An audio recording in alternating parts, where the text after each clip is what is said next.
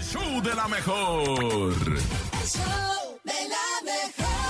Y vamos a abrir nuestros sentidos de una manera mágica, de una manera espiritual. Vamos a tratar de estar bien con nosotros mismos con la Topo, reflexión del día de hoy. Adelante, Topo. Esta es la Topo Reflexión.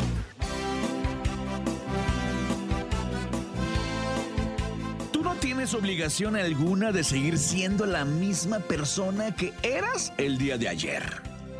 Deja las excusas, levántate, deja de quejarte, toma control de tu vida y nunca olvides que jamás requieres del permiso de alguien para vivir la vida a tu manera.